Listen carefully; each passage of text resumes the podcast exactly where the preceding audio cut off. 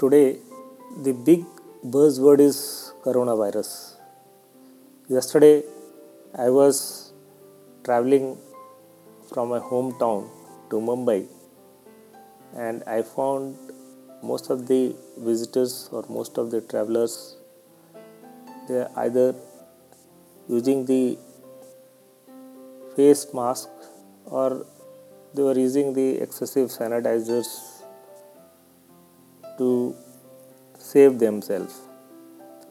We are also observing that market is crashing, visitors are given a warning not to travel. Even the travel and tourism industry is slowing down.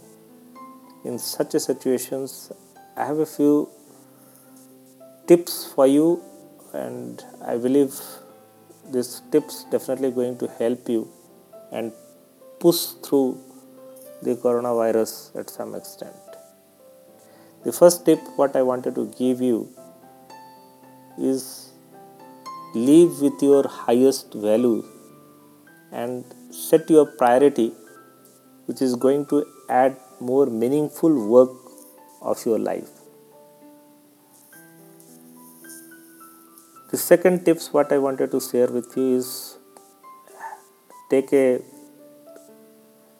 good sleep deep breath eat and drink well do more physical activity to improve your immune system meditate and read some good scripture instead of overreacting with news and rumors which is there in social medias or some other form of sensational news which is coming up nowadays.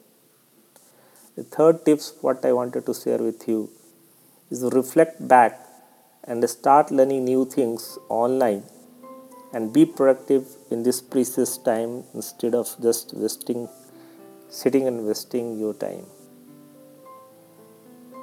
The next tips is since all of us are in home or most of us are in home i suggest start discussing with fa- with your family members of your visions and missions what you have instead of just chit chatting and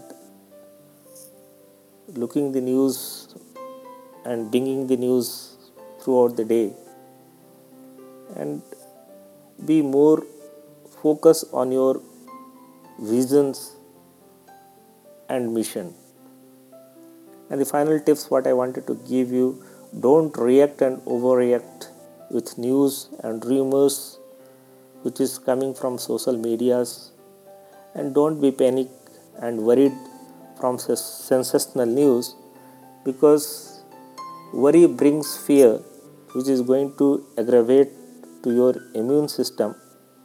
And which is going to bring down your fighting mechanism. So stay blessed and be cheerful. This is Jan Sinha signing off and thanks for tuning my first podcast.